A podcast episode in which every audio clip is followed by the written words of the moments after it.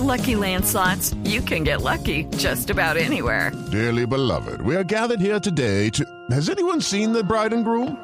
Sorry, sorry, we're here. We were getting lucky in the limo and we lost track of time.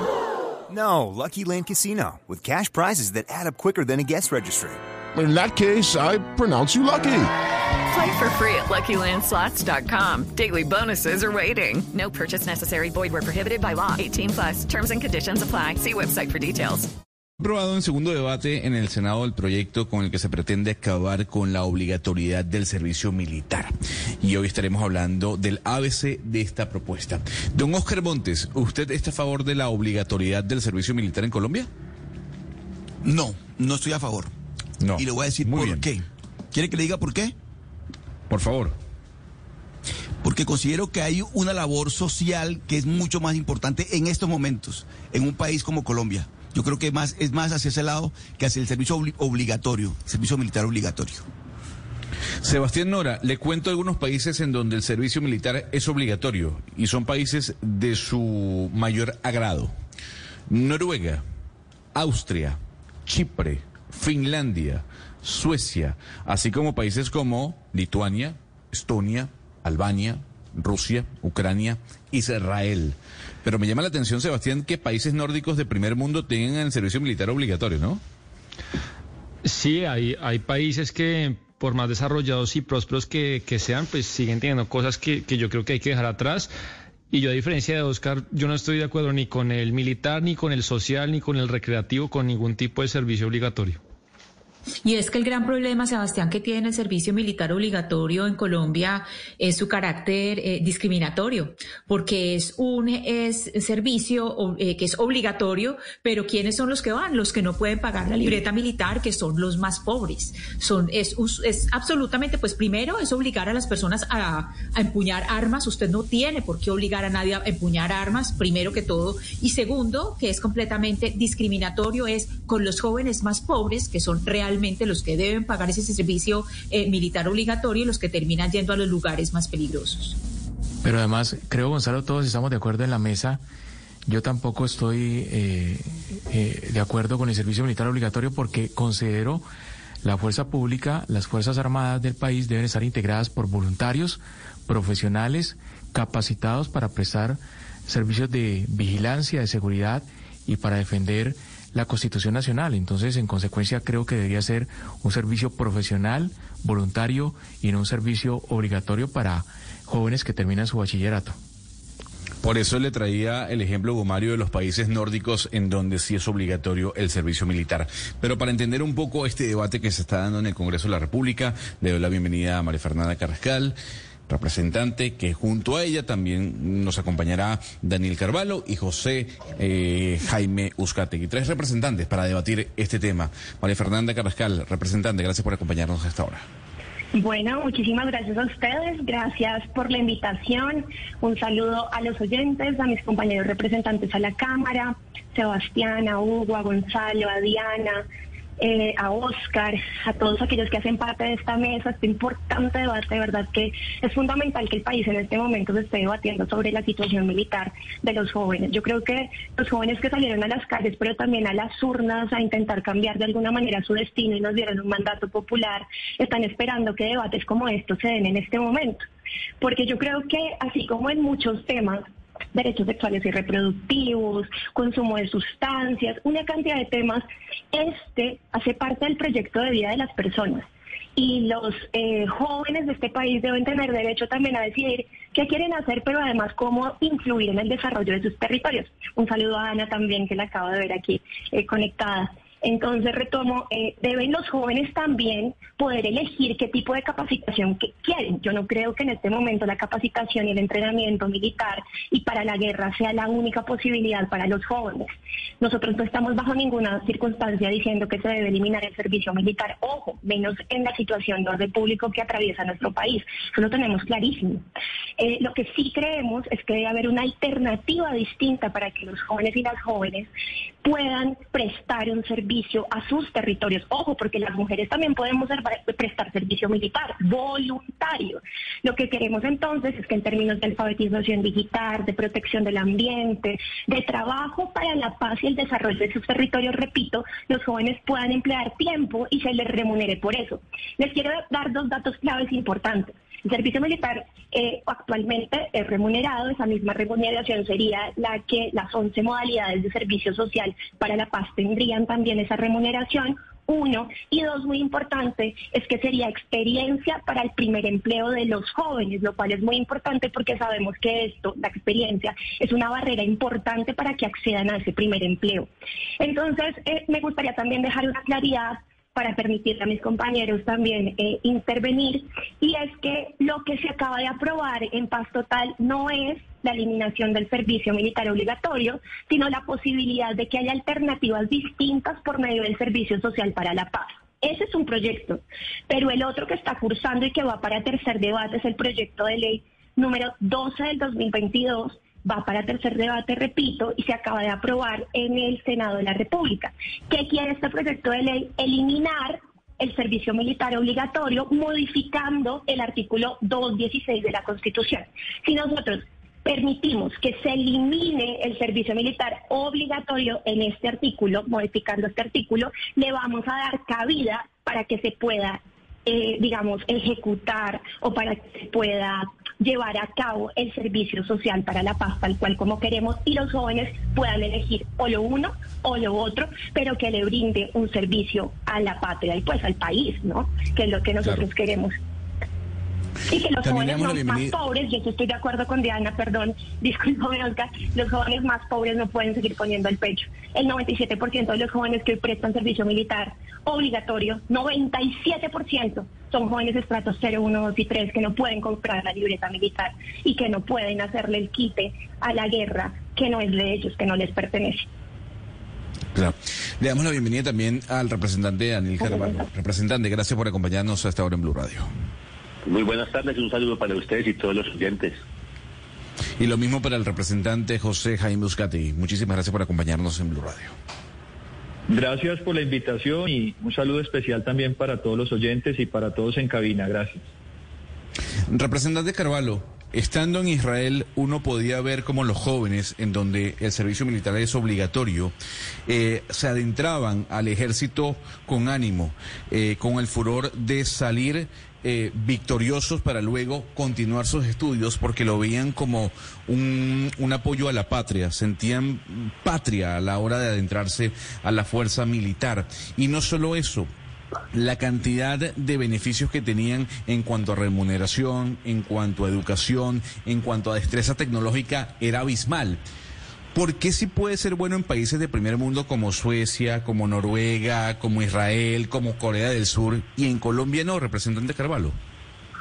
Bueno, mira, yo creo que en los ejemplos que, citas hay, hay varias condiciones y de hecho tú mencionaste algunas y son los incentivos que hay, ¿cierto? Si, si la carrera militar o el servicio militar obligatorio tiene una cantidad de, de recompensas, de incentivos como una buena remuneración, un posterior acceso a, educación superior, una dignidad y una reputación, pues es obvio que la gente voluntariamente eh, eh, eh, lo va a aceptar. No es el caso del servicio militar en Colombia, lo que es mal remunerado y generalmente termina constituyendo es un, drama y no un privilegio para la gente que, que así lo considera. De modo que entiendo la comparación con esos países, pero estamos lejísimos de poder ofrecerle aquí a la gente eso.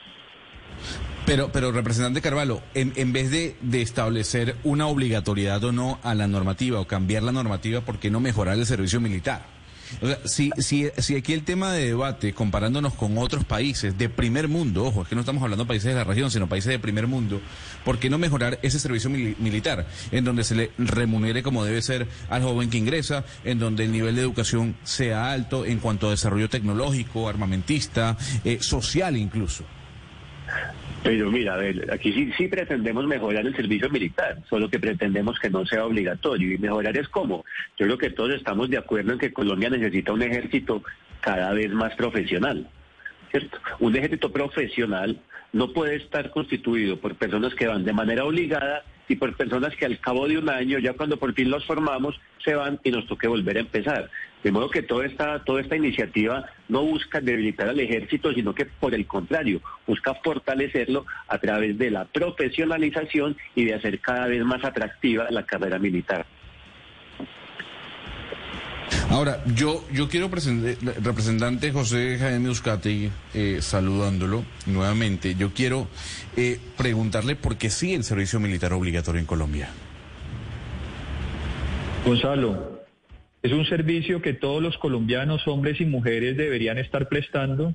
Debería ser un gran orgullo, un gran honor tener esa posibilidad de servirle al país por esa vía y aquí lo que se está planteando desde el gobierno y desde la coalición de gobierno es debilitar el servicio militar obligatorio. Ya hablan de dos proyectos de ley. Uno, creando un servicio alternativo, paralelo, que le quita recursos y le quita gente al recurso militar y policial propiamente dicho. Y otro proyecto de ley que habla de eliminar el servicio militar obligatorio. ¿Por qué el gobierno y su bancada no está presentando entonces ese proyecto para profesionalizar a la fuerza pública y por el contrario le está quitando facultades a esas oficinas de reclutamiento y le está quitando recursos?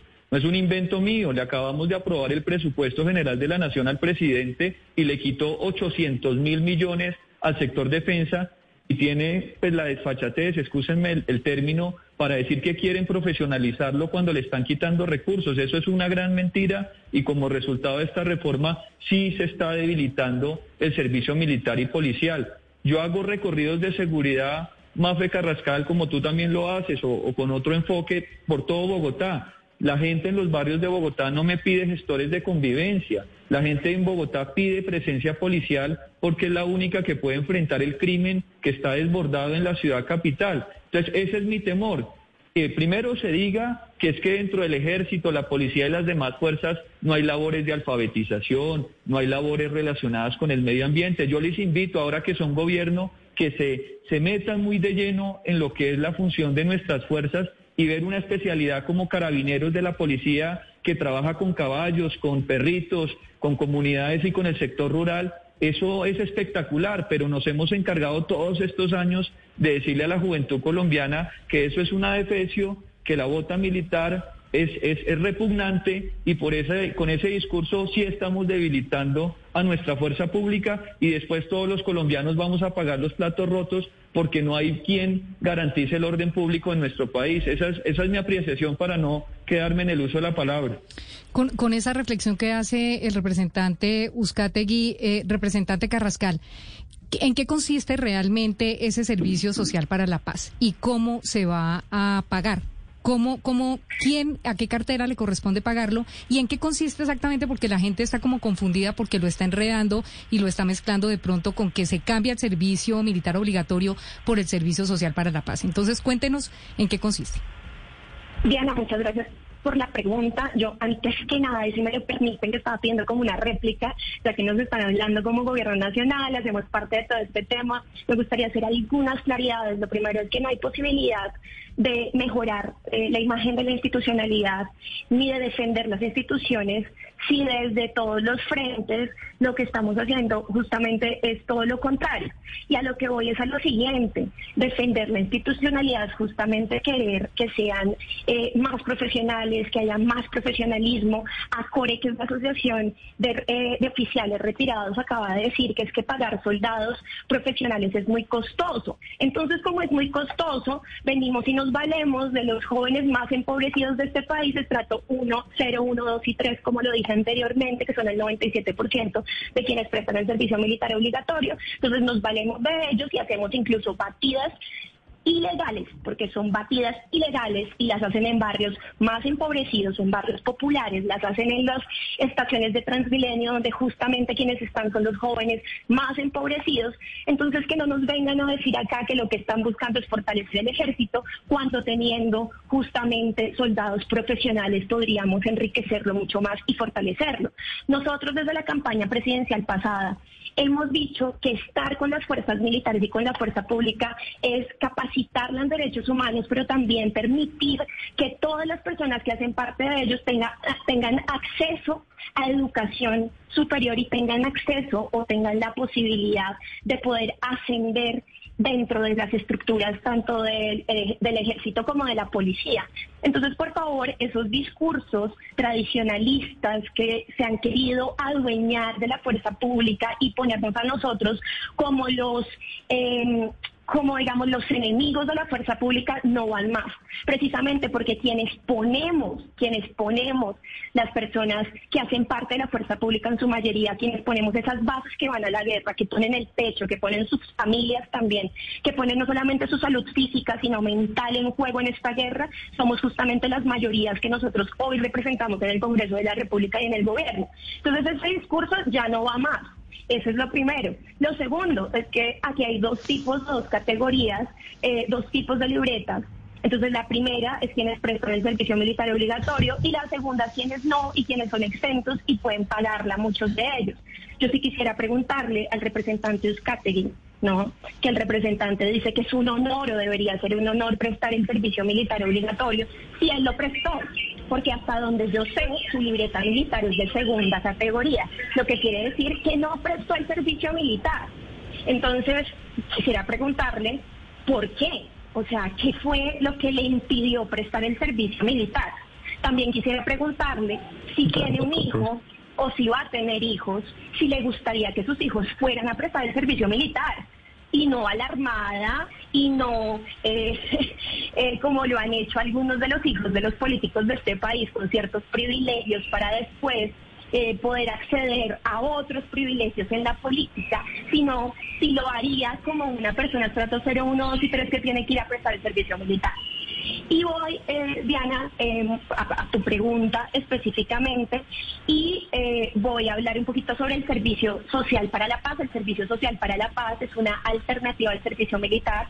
Como, como lo dije hace un momento también, no es que se elimine el servicio militar, sencillamente lo que estamos permitiendo, lo que queremos permitirle a los ciudadanos es que puedan elegir entre una cosa o la otra. Hay más o menos 11 modalidades. Dentro del primer proyecto nosotros habíamos incluido incluso que los jóvenes pudieran trabajar con víctimas y con víctimas no solamente de la guerra, sino también con víctimas, por ejemplo, eh, de violencia sexual. Sin embargo, en medio de las discusiones llegamos a la conclusión que jóvenes recién graduados del colegio no pueden asumir una labor que deberían asumir personas capacitadas, psicólogos, entre otras. Por eso lo que creemos es que el Servicio Social para la Paz debería estar dedicado, por ejemplo, a alfabetizar digitalmente a las poblaciones rurales, a promover actividades eh, que protejan el medio ambiente, los bosques, el agua, eh, estamos como de alguna manera dándole otras posibilidades para que los jóvenes puedan eh, promover el desarrollo de sus territorios. El presidente Gustavo Petro ha dicho que más que paz total esto se llama una paz sin apellidos y la paz sin apellidos debe permitir la participación de los y las ciudadanas en el desarrollo de sus territorios. Entonces, este, esto es fundamental para, para este proyecto. Si quieren ahí contesto después, como ustedes digan. Sí, adelante, por favor. No, no, puede, no por favor, señor y conteste, representante. Sebastián y, María Fernanda, sin el ánimo de, entrar en controversias o, o, planteamientos personales, yo quería ser militar, yo quería seguir la carrera como lo hizo mi papá. Lo que sucedió es que cuando me iba a graduar del colegio, mi papá lo meten preso siendo un general del ejército, que todo el mundo conoce muy bien el caso de Mapiripán, de la masacre de Mapiripán, y eso la verdad me impidió, me frustró el sueño de ser militar y aquí me tienen en el Congreso pues defendiendo estas causas sin haber portado el uniforme porque no, no tuve ni la suficiente valentía ni, ni la oportunidad que hubiera querido de, de ser militar. Pero yo les invito a que tengamos un discurso de Estado, porque es que aquí tienen tres congresistas para que nos preguntemos qué vamos a hacer para garantizar el orden público en Colombia. Ustedes mismos lo dicen, necesitamos un ejército grande, vigoroso, como el que tenemos. Necesitamos un cuerpo de policía también fuerte. Incluso hay un déficit de pie de fuerza muy grande porque comparándonos con estándares internacionales no tenemos los suficientes efectivos para cubrir la población y el territorio que tenemos en Colombia. Pero eso no puede quedarse en un sencillo discurso. ¿Cómo hacemos para garantizar que esas dos fuerzas o esas fuerzas funcionen? Vamos a ver, ustedes ya dicen que es que van a profesionalizar el ejército. Los reto para que de aquí a un año hagamos esta misma entrevista y miremos qué tanto ha crecido el pie de fuerza de soldados profesionales y de efectivos de la policía también formalmente incorporados y no bajo esa modalidad del servicio militar. Ustedes le quitan presupuesto al sector defensa, pero hablan de mayor profesionalización. Me parece que eso es un sinsentido. Ustedes le dicen a la O, juventud que la única forma... Señor. Entre los dos, ¿por qué no pensamos, o entre todos, por qué no pensamos en incentivos para que los jóvenes vayan voluntariamente a prestar el servicio militar? Porque como no lo estamos eliminando, en vez de pensar en la prohibición o en la obligatoriedad de las cosas, deberíamos pensar en que sean atractivas para los jóvenes, en que haya mejores pagos para María los jóvenes, Fernanda, en pero- que cambie el pero entrenamiento. hagámoslo. El entrenamiento es terrible, terminan con problemas. Hagámoslo, hagámoslo porque es que lo que está sucediendo acá es que ustedes le dicen a la juventud colombiana que la única forma de trabajar por la paz de este país es por fuera del ejército y de la policía. No, no hemos dicho Crean eso, unas- por eso no estamos eliminando el servicio militar. Crean, crean en unas condiciones pero mire- inequitativas. Sí, pero mire, representantes, Contestando un poco la pregunta de Diana, Diana Pe- pero, pero permítame un segundo con lo que ustedes están diciendo, representante, es, uno se pregunta por qué aquí en Colombia no es como, por ejemplo, en Estados Unidos, que una persona dice, yo voy a trabajar en el ejército y firmo un contrato por cuatro, seis, ocho, doce meses o lo que sea, yo me gano una plata y si quiero seguir sigo y si no, pues no, que sea un empleo como cualquier empleo en Colombia, ya que hay tanto desempleo. ¿Por qué no pensar en eso? Ustedes que están allá en el Congreso, a los tres, eh, les pregunto, ¿por qué no pensar en esa alternativa, en profesionalizarlo, pero pagándole a la gente lo que se merece por estar en el monte? Exacto. Porque no hay presupuesto, Diana. Porque no hay presupuesto. A quienes prestan Claro servicios sí, y a quienes van a... Claro que sí, presupuesto, cuando se quiere se puede. Entonces, Lo que ¿para pasa qué, es que para qué están presentando, para qué están presentando una Jaime. reforma tributaria si es que hay tanta plata, Mafe? Hablemos con la verdad, No, porque quienes, latino, quienes nos están los- escuchando, quienes nos están escuchando, pues no son ignorantes, no estaríamos hablando de una reforma tributaria si este país estuviera bollante y tuviéramos la posibilidad de pagarle a miles de jóvenes que hacer? o ¿Sabe millones de que jóvenes para cumplir una labor. ¿Sabes qué tenemos que hacer? Dejar una política de drogas que le ha costado más de ocho- 88 billones de pesos en 10 años, solamente la sustitución de cultivos, solamente la lucha contra los cultivos y todo lo que nos ha costado en materia, en, en, en- en materia presupuestal y en materia de vidas.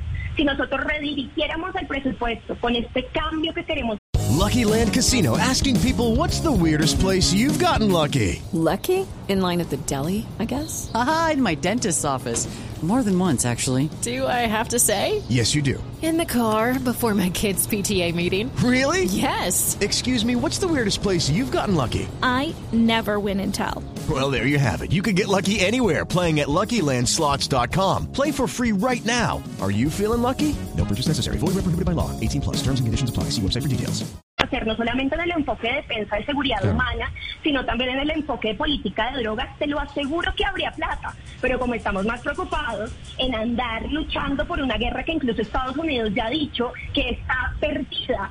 Entonces, esos recursos los podríamos estar empleando para darle oportunidades, incentivos a los jóvenes para que hagan parte y sea un honor realmente pertenecer a la fuerza pública y al, y al servicio militar, digamos, hacerlo con todo lo que debe ser, ¿no? con todas las Legalizar la las cocaína no es la garantías. solución. Pero, pero, a ver, representantes, no representantes, representantes, a ver, yo, yo quiero interrumpir a los dos porque la idea aquí es que hagamos un debate y, eh, entre todos eh, en esta mesa y no que sea un- una lucha entre uno y otro. Sebastián, entiendo que usted tiene pregunta para el representante Carvalho que también nos está acompañando a esta hora. Ah, no, nos están diciendo que se cayó la llamada. Pero, pero sin duda, Seba- eh, sin duda, Sebastián, usted también tiene una pregunta que cae muy bien para la representante Carrascal. Sí, se le para el representante Carvalho, pero como piensan muy parecido pa- para ella. Eh, ustedes, eh, la mayoría de argumentos representan Carrascal, Carrascal, can- eh, no está ni Carvalho ni Carrascal, me están diciendo.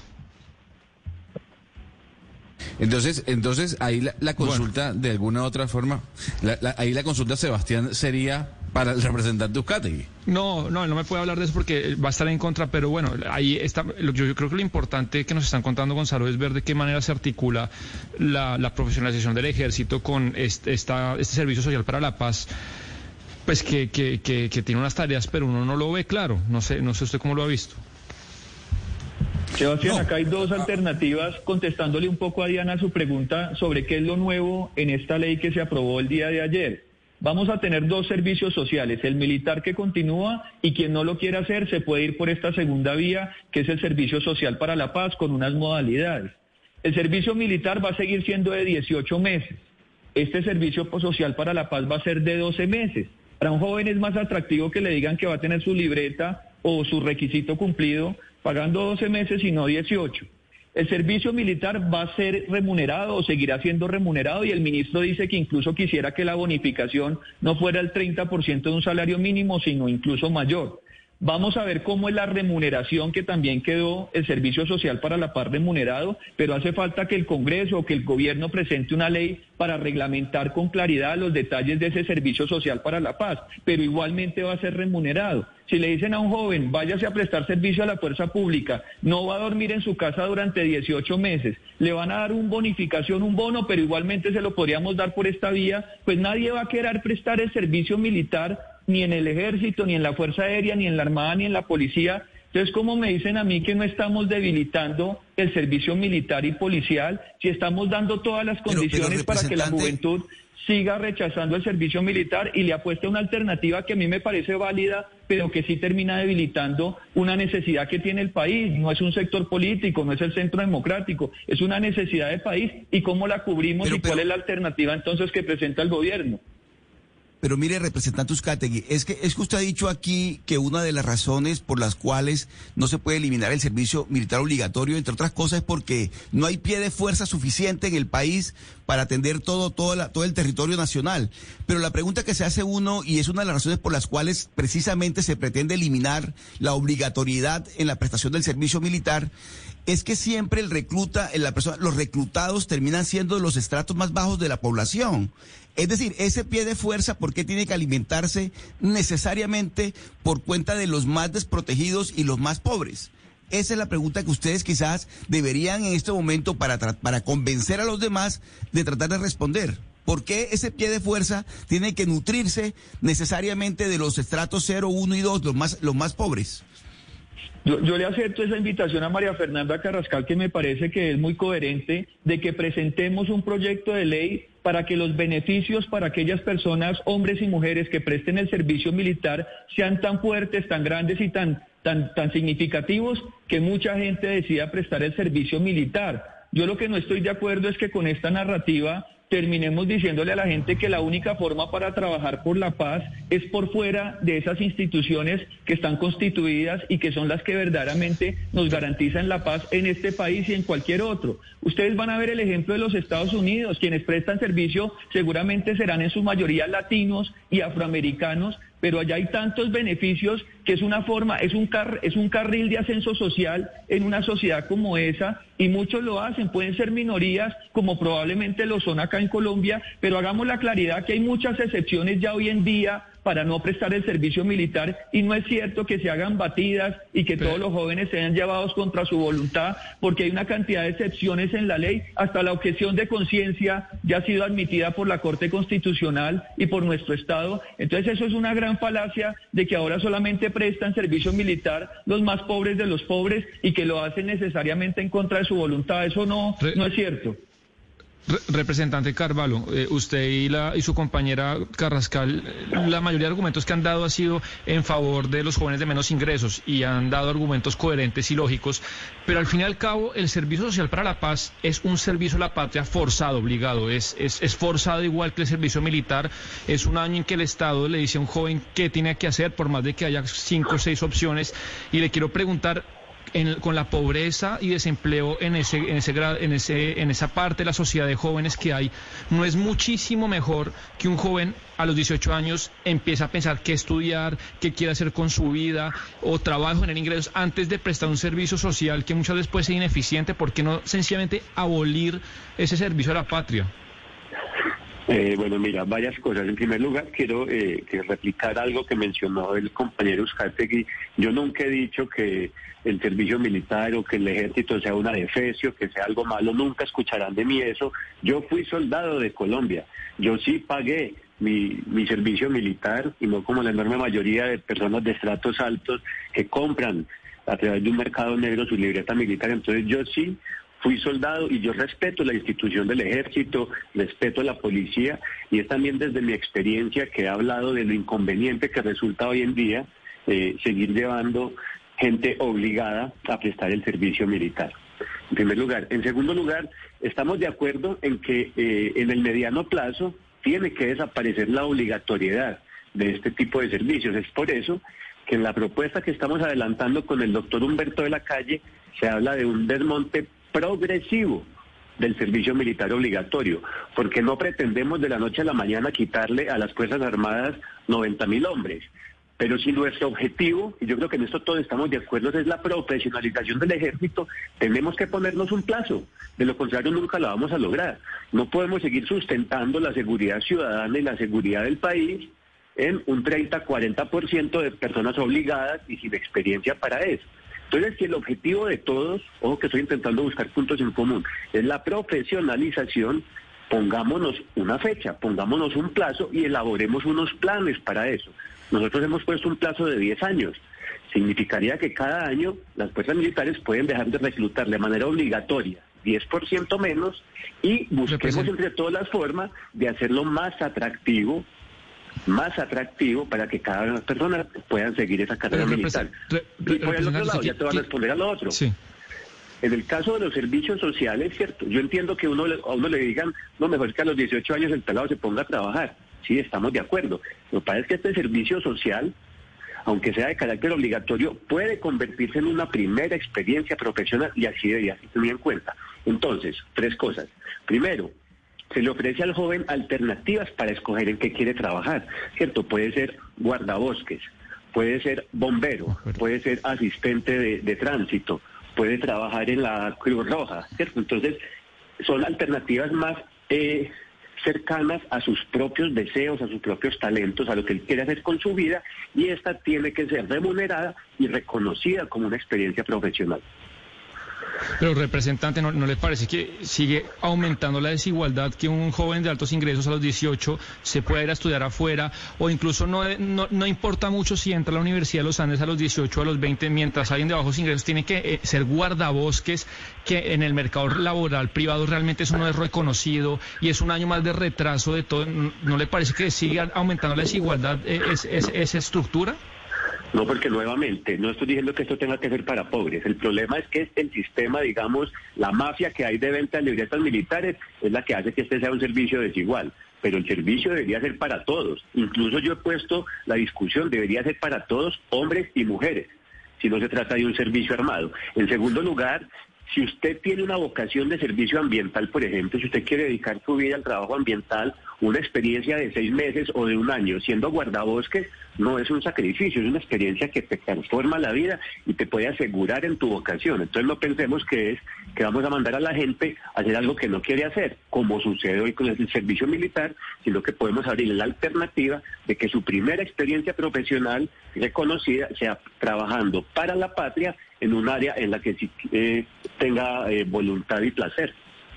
El representante Carvalho se adelanta un poco a, la pregunta que tengo para la representante Carrascal y es sobre la equidad, porque eh, pues, desde el principio de este programa pues hemos estado hablando que hay dos formas de, inequidad en, en, el reclutamiento del servicio militar obligatorio. La primera inequidad es discriminatoria entre los hombres Primero, pues porque afecta a los más pobres y es discriminatorio entre hombres y mujeres, pues porque solamente se recluta a hombres. Entonces, este servicio social, ¿cómo trabajaría eh, esa equidad y cómo evitar que replique este sistema de inequidad que siempre por, pues digamos, por causa de la corrupción que es estructural en Colombia, pues hay, hay ideas fantásticas, pero, pero siempre tienden a, a caer en la corrupción? Bueno, eh, gracias Ana por la pregunta. Eh, considero que, bueno, ni siquiera es una consideración, es una realidad. Desde el Congreso de la República aportamos a la elaboración de políticas públicas generando los marcos normativos. Por tanto, si nosotros aprobamos el Servicio Social para la Paz, es apenas el primer paso de lo que sería generar una política pública con unos marcos o, con unas delimitaciones y con unas reglas de juego muy claras. ¿no? Acá lo que estamos es posibilitando que sea una realidad eh, el servicio militar no obligatorio y la alternativa al servicio social para la paz. Eso es lo primero.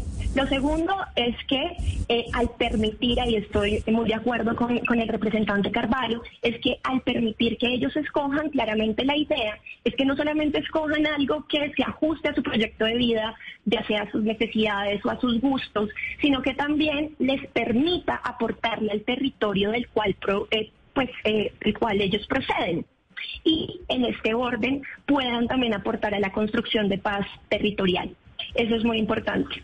Al permitirles esto y al poder hacerlo, pretendemos que no sea un sacrificio, sino que sea algo que verdaderamente hagan para que les aporte no solamente a esos territorios, como lo dije antes, sino también que sea el primer paso para poder acceder a empleo digno. El primer empleo esto, esto creo que lo había dicho yo hace un momento, que es tan difícil para los jóvenes poder acceder a él justamente porque le piden experiencia laboral, pues eh, esto, esto sería una garantía y sería un apoyo para ellos.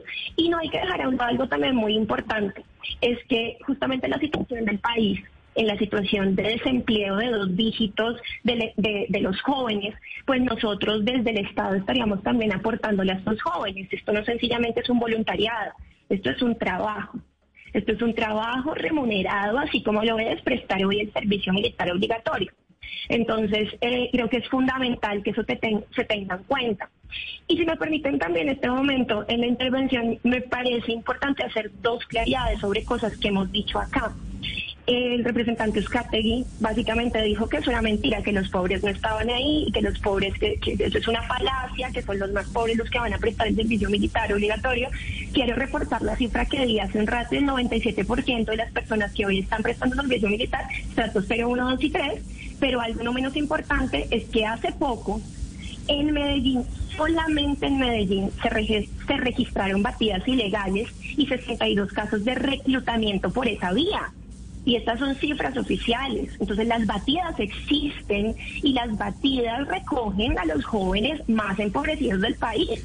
Y lo otro que me parece fundamental Son ilegales, ¿no? que está generando son ilegales, claro está, lo ha dicho la Corte Constitucional, lo sabe todo el país. Eh, y lo otro que me parece muy Pero venga. importante en términos de cifras, eh, si me permite un segundito en términos de cifras que es muy importante que lo sepamos todos y todas, y es que en el último año se han suicida- suicidado 42 miembros de las Fuerzas Armadas, de los que 34 pertenecían al ejército. En la Policía Nacional los pacientes suman 92.691 personas con patologías relacionadas con tra- trastornos mixtos de ansiedad y depresión, esquizofrenia paranoide y estrés postraumático.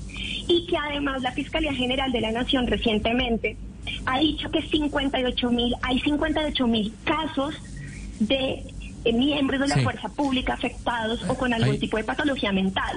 Entonces creo que empezar a, tratar esto de una manera más profunda, estructural y que le estamos ofreciendo a las personas que hacen parte de la fuerza pública es fundamental.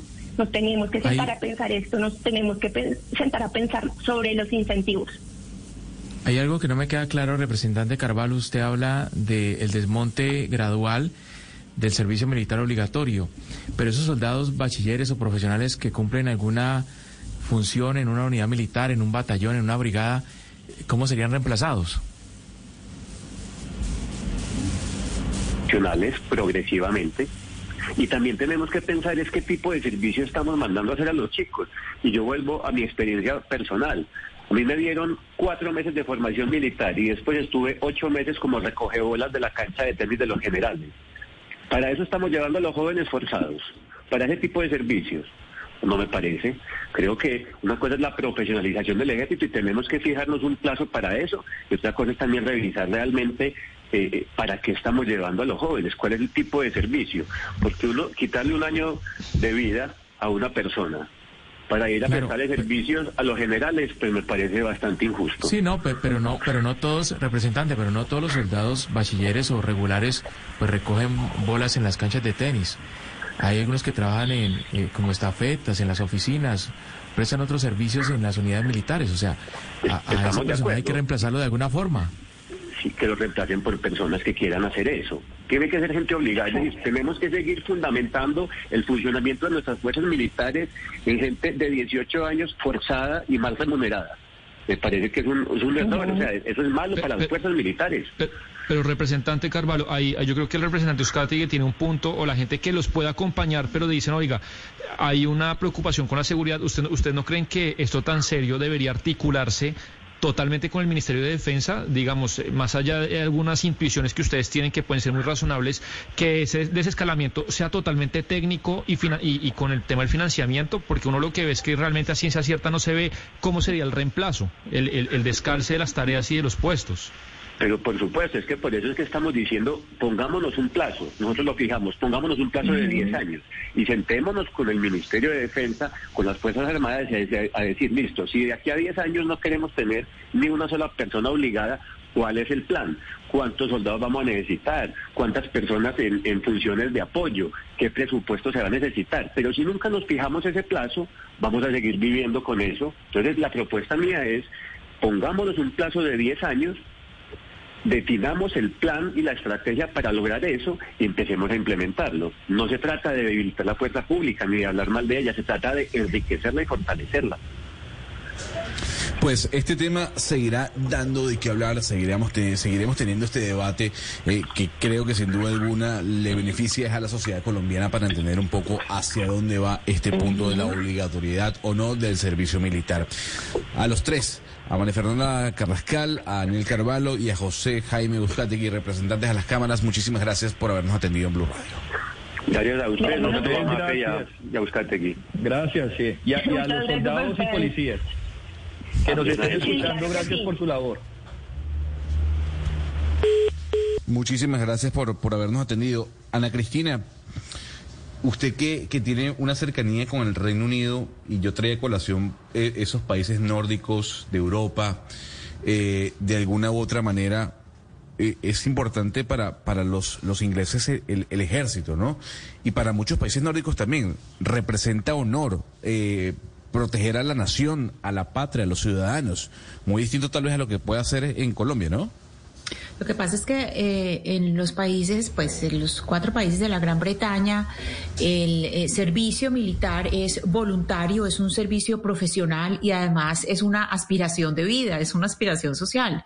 De verdad que allá es, eh, mejor dicho, hacen fila para poder entrar al ejército y deben llenar una cantidad de requerimientos para entrar al ejército, porque de verdad que es, eh, es uno- un- un ejército que además representa el honor de un país que digamos cuando uno mira eh, eh, eh, toda esta semana, por ejemplo, eh, en Escocia eh, ha sido la semana de los veteranos del ejército y usted no se imagina, es en todas partes, o sea, la gente en la calle se pone el red poppy, la, la, la florecita roja, que es de rendirle honor a la gente del ejército, porque Pero- es un ejército que se ha preocupado por el honor de las Fuerzas Armadas.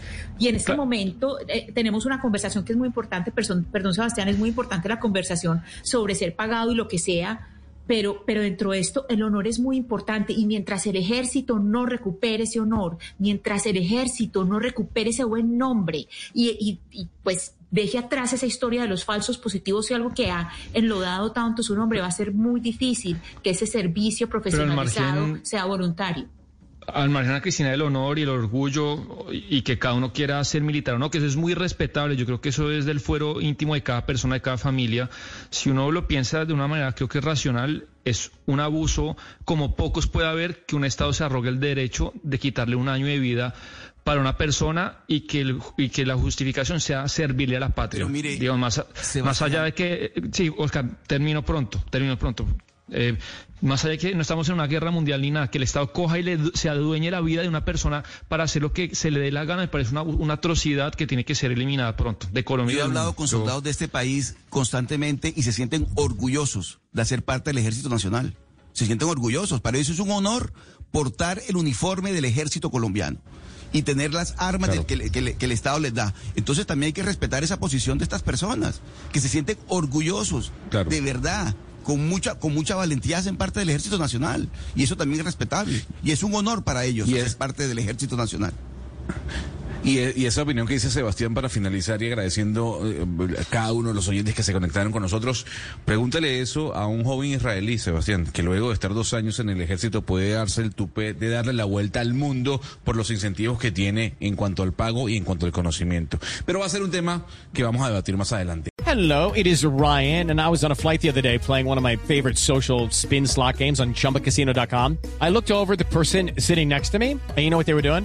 They were also playing Chumba Casino. Coincidence? I think not. Everybody's loving having fun with it. Chumba Casino is home to hundreds of casino style games that you can play for free anytime, anywhere, even at 30,000 feet. So sign up now at chumbacasino.com to claim your free welcome bonus. That's chumbacasino.com and live the Chumba life. No purchase necessary. Group. Void were prohibited by law. See terms and conditions. 18 plus.